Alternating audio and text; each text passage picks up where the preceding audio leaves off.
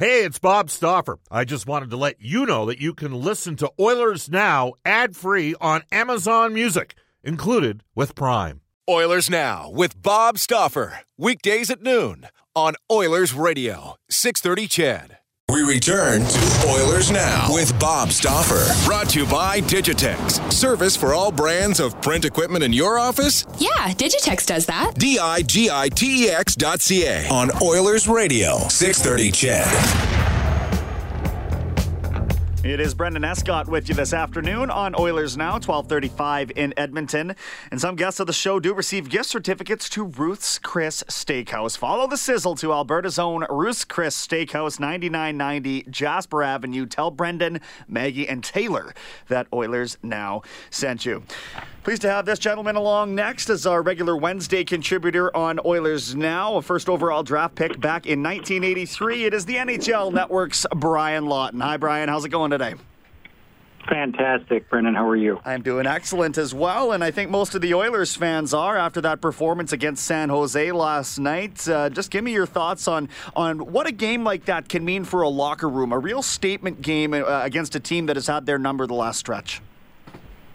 Yeah, it really is. It's it's a game changer for a lot of players. They've been going there for a long time. Can you hear me, Brendan? Yeah, I think we've got you. Oh, sorry. Okay, I, I was saying it's a game changer for the majority of the players in that locker room. They just, uh, other than the playoffs, they haven't had a ton of success there. And even though the Sharks aren't having the season we're accustomed to, they still have been red hot lately it's a big win for that group, and it'll do a lot for their confidence, I think. And to me, Brian, it was the way that they got it done last night. They really, they the compete level was there. I thought all lines were forechecking really hard and really effectively. Uh, they managed uh, just fine with five defensemen after Matt Benning went down early. Uh, but a lot of it, uh, Mikko Koskinen has really stepped up to the plate this year. Do you think he's benefiting quite a bit from Mike Smith's tutelage? I think that Mike Smith is definitely helping him, but like Mike Smith benefited in the past when he was in Arizona, the system, the way that Dave Tippett teaches D, it benefits all goalies. A rising tide raises all boats. And in this case, both Mike Smith and, and Koskinen have played significantly better than we've seen in the past.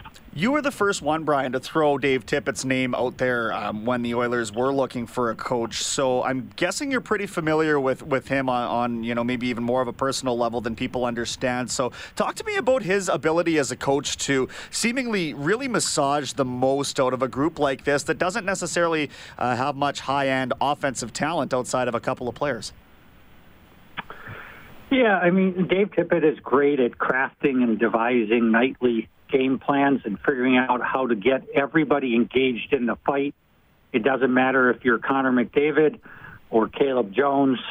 Uh, he's going to make everybody feel important. He's an optimist. I do know Dave quite well personally, and those are his strengths. Um, if he's ever bogged down in the past, people, I think, misinterpreted some of his play as overly defensive. What he really is is a guy that plays to the strengths of the players that he has. So, what does that mean? It means that he doesn't have one way that he coaches. He looks at his personnel and he tries to play to the way that will give the club the best opportunity to win. That's what he's doing right now. He's taking their star players. A lot of people were concerned when his name came up in the summer, and I kind of laughed about it because I thought, oh my God, he's going to bring this defensive system in. Connor McDavid's going to be crushed. Leon Draisaitl won't have any success, and we're going to have this boring style of hockey. Well, as everybody's seen, not the case. They are playing as exciting as hockey as ever, and it's twice as good when the club is winning at the rate that they are right now. And what interests me about what you just said, Brian, is I've heard the guys say when we're doing the locker room scrums after the home games, they're they're really buying into the defensive system, and some of them have even gone so far. I believe it was Leon Draisaitl who said our defensive game is enabling us to have more offense. It's just changing um, whether it's creating more space or whatever, or just being harder on, on puck retrievals. But I think that part of that strategy of Dave Tippett is actually spurring more offense than a lot of people gave credit for. It is. One of the secrets for the really great coaches in the league right now is the way they talk to the players And Dave has a really strong understanding, having played 700 plus games in this league, understanding that younger players and really the whole generation of players now are different than when he played. He's been very adaptable.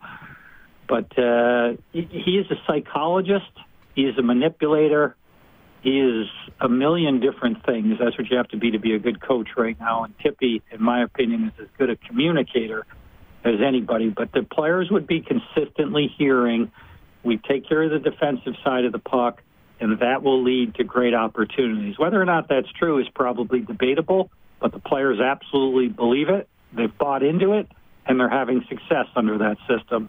So there's really no no more to be said about it. Chatting with uh, Brian Lawton from the NHL Network, a longtime uh, agent, general manager, and player in his own right. And Brian, I'm curious how much stock you put into the concept of a trap game after beating a team like San Jose, the manner in which they did. Now they go down the road and they're taking on a Los Angeles team who has absolutely taken some lumps this season, but typically plays the Oilers pretty hard. So, do you invest much into that idea?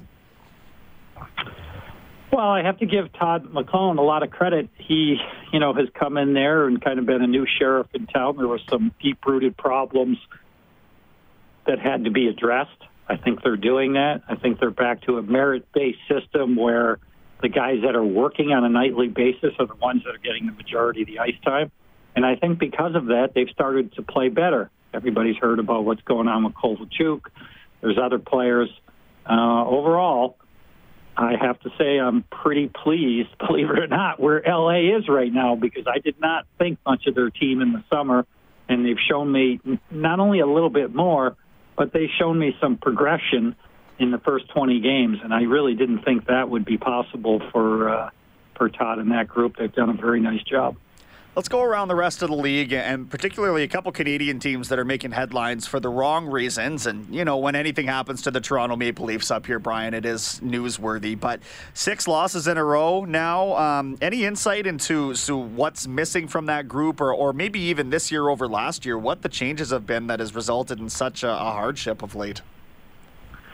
Uh, there has been a lot of changes, but I, I think that Toronto could steal a little bit of page from the Edmonton Oilers and what they're doing, and that's not something we've we've said often in the last few years, but I think it's a fact, and that is that I watched Chicago do this recently. You know, they were all about trying to redefine themselves defensively, and, and it's hard for me to say this because I look at teams like the Islanders and Arizona to a degree, and they're teams that are proving that you can win even with an average group of forwards if you can play D in Toronto's case, the reason I say they could mimic Edmonton is simple. Toronto has a lot of gifted offensive players.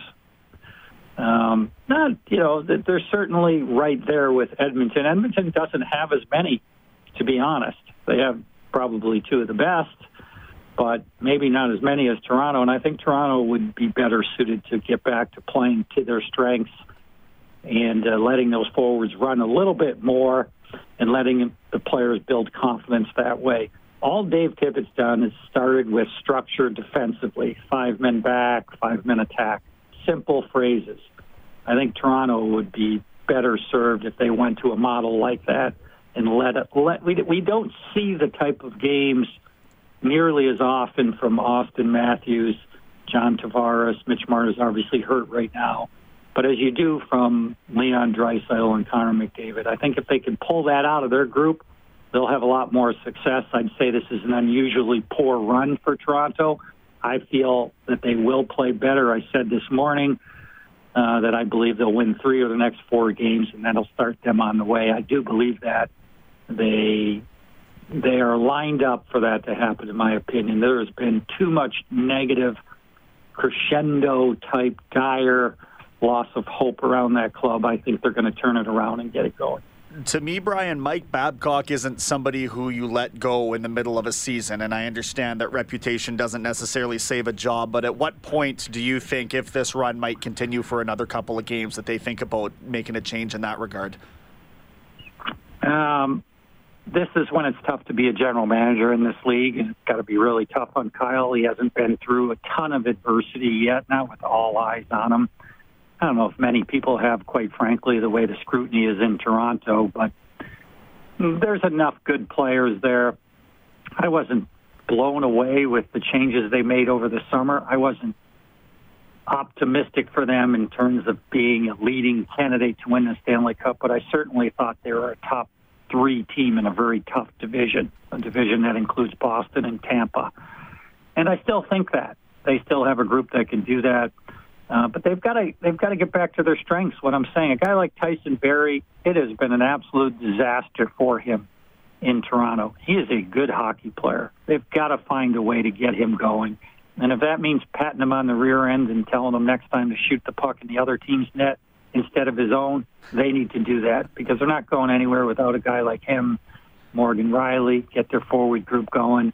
They've got a talented enough team to easily be in the playoffs something that they're not right now. Chatting with Brian Lawton from the NHL Network here on our River Cree Resort Casino hotline. Brian, our friends down the QE2 in Calgary, uh, they're sitting sixth in the Pacific, or fifth rather, in the Pacific Division right now, but uh, on a bit of a slide of their own.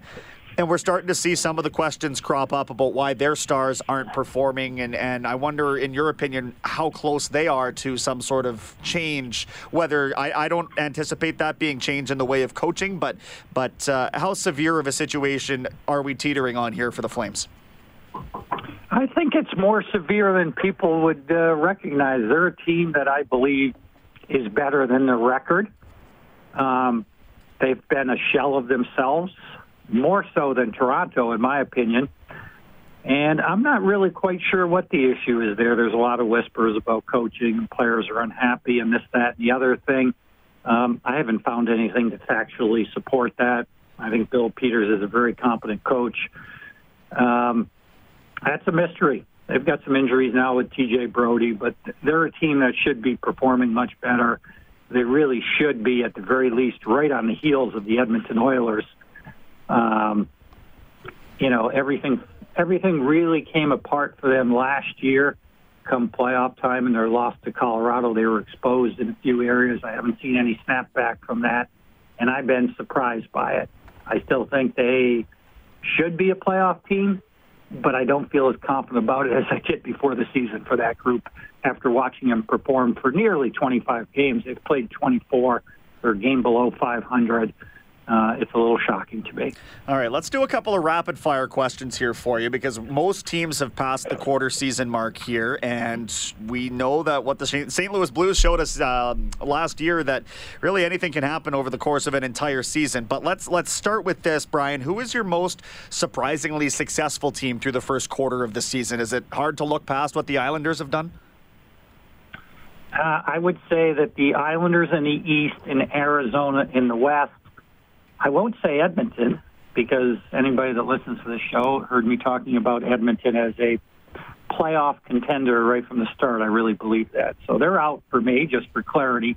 But the New York Islanders are a team that I did not think would be able to duplicate the success from last year. And what have they done? They've gone above and beyond that. That's remarkable.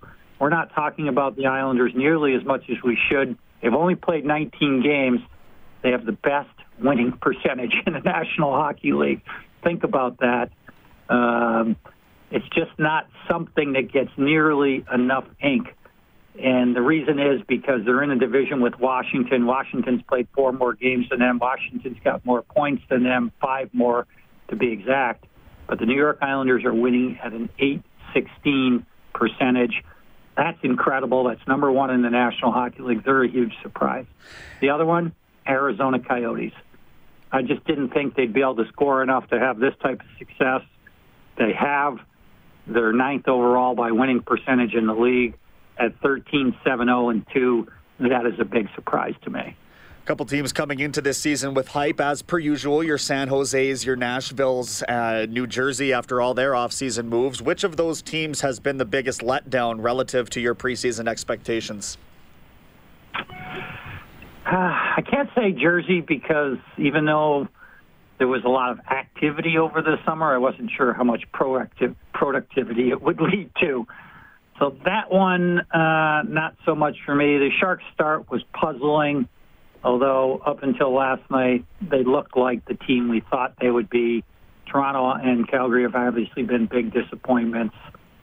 Um, you know, other than that, I, I would have to go to more of the middle of the pack and look at a team like the Nashville Predators. I just don't have a great read on them. They look like they'd be world beaters, and all of a sudden uh, they've looked terrible for the last two and a half weeks. That one is a surprise. I'm going to leave you with this. Are you taking McDavid or the field in the Art Ross race? um, my first answer that pops in my head is I will take Connor McDavid. That's no disrespect to Leon Draisaitl, who's still leading the race, but uh, Connor McDavid is my pick. All right, Brian. Great stuff as always. I appreciate the time, and we'll connect next week. My pleasure. Thank you, Brendan. That is uh, Brian Lawton from the NHL Network. We are at 12:50. Hey, it's Kaley Cuoco for Priceline. Ready to go to your happy place for a happy price? Well, why didn't you say so? Just download the Priceline app right now and save up to 60% on hotels. So, whether it's Cousin Kevin's Kazoo concert in Kansas City, go Kevin, or Becky's Bachelorette Bash in Bermuda, you never have to miss a trip ever again. So, download the Priceline app today. Your savings are waiting. Go to your happy place for a happy price. Go to your happy price, Priceline creeping up on 1251 here in Edmonton. We'll take a timeout on Oilers now. Back with NHL today for our friends at Elite Promotional Marketing. Hi, this is Connor McDavid from your Edmonton Oilers. This Christmas, please support 630 Ched Santa's Anonymous. 1253 in Edmonton. It is Brendan Escott with you today on Oilers Now. Temperatures are dropping. Just about time to start thinking tropical. Forget about the white snow. Start thinking about white sand instead. How does Puerto Vallarta sound to you? Jet away with 6:30 Jets J'lyn Nye in January on an amazing all-inclusive winter holiday tour that includes seven nights at the five-star beachfront Marival Armony Resort, plus parking at Value Park at the Edmonton International Airport. It's on sale now for just $2,195. You can book your spot today by calling New West Travel or visiting newwesttravel.com. Again, that's Jetaway with J'lyn. Let's do this. Let's go to NHL today for our friends at Elite Promotional Marketing, building tailored branded programs for your team or business where your order done on time every time. Elite Promotional Marketing. Just two games in the NHL tonight. Montreal plays host to Ottawa, and the New York Rangers welcome in the Washington Capitals to MSG. Capitals forward Garnet, Garnet Hathaway suspended three games by the NHL's Department of Player Safety safety for spitting on Ducks defenseman Erik Gudbranson. He was ejected from the game on the play and did ultimately show some remorse for his actions in that post-game scrum. But again, three games for Hathaway there. Bobby Ryan, meanwhile, has entered the NHL slash NHLPA Player Assistance Program. Will be away from the team indefinitely. The 32-year-old Senators forward has four points in 16 games this year and left yesterday's practice because apparently he was not feeling well. Flames defenseman Travis Hamonic says he's still undecided on his future in Calgary as he plays through the final season of his contract. They will be content to wait it out uh, until uh, contract negotiations begin. After they are done, it sounds like they got bigger fish to fry down in Calgary right now. Anyway, the Bakersfield Condors host Stockton for the field trip day tomorrow morning. That is a 10:30 a.m. puck drop from Bakersfield. A reminder: head coach of the Condors, Jay Woodcroft, coming up after this news break. The Edmonton Oil Kings began the BC Division roadie with a 3-2 win over Prince George last night. It was Matthew Robertson picking up the game winner. Dylan Guenther had a pair of assists, so they're on to Victoria now. They kick off a back to back set against the Royals on Friday, the Vancouver Giants on Saturday, and the 11 and 1 U of A Golden Bears are on the road in Manitoba Friday and Saturday games against the Bisons. I failed to read you our Join the Team contest code word back at 1220 when it was originally scheduled. This is brought to you by Japanese Village.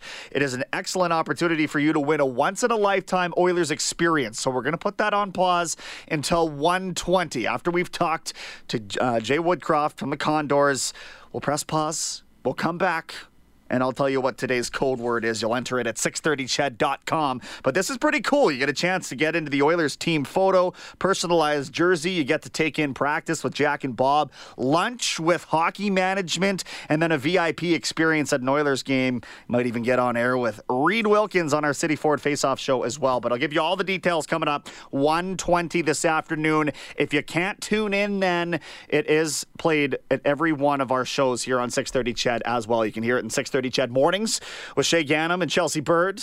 The Ryan Jespersen Show, of course, with us uh, through the rest of this week. Uh, 6.30 CHED Afternoons with J'lyn Nye. You can hear it there at 420 or again with Reid Wilkins Inside Sports, 620 there.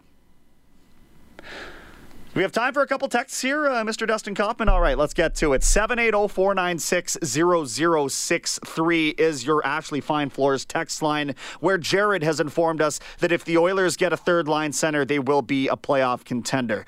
I tend to agree with you. I love how Riley Sheahan's played. For that matter, I love how Gaetan Haas has, has played since his recall from Bakersfield.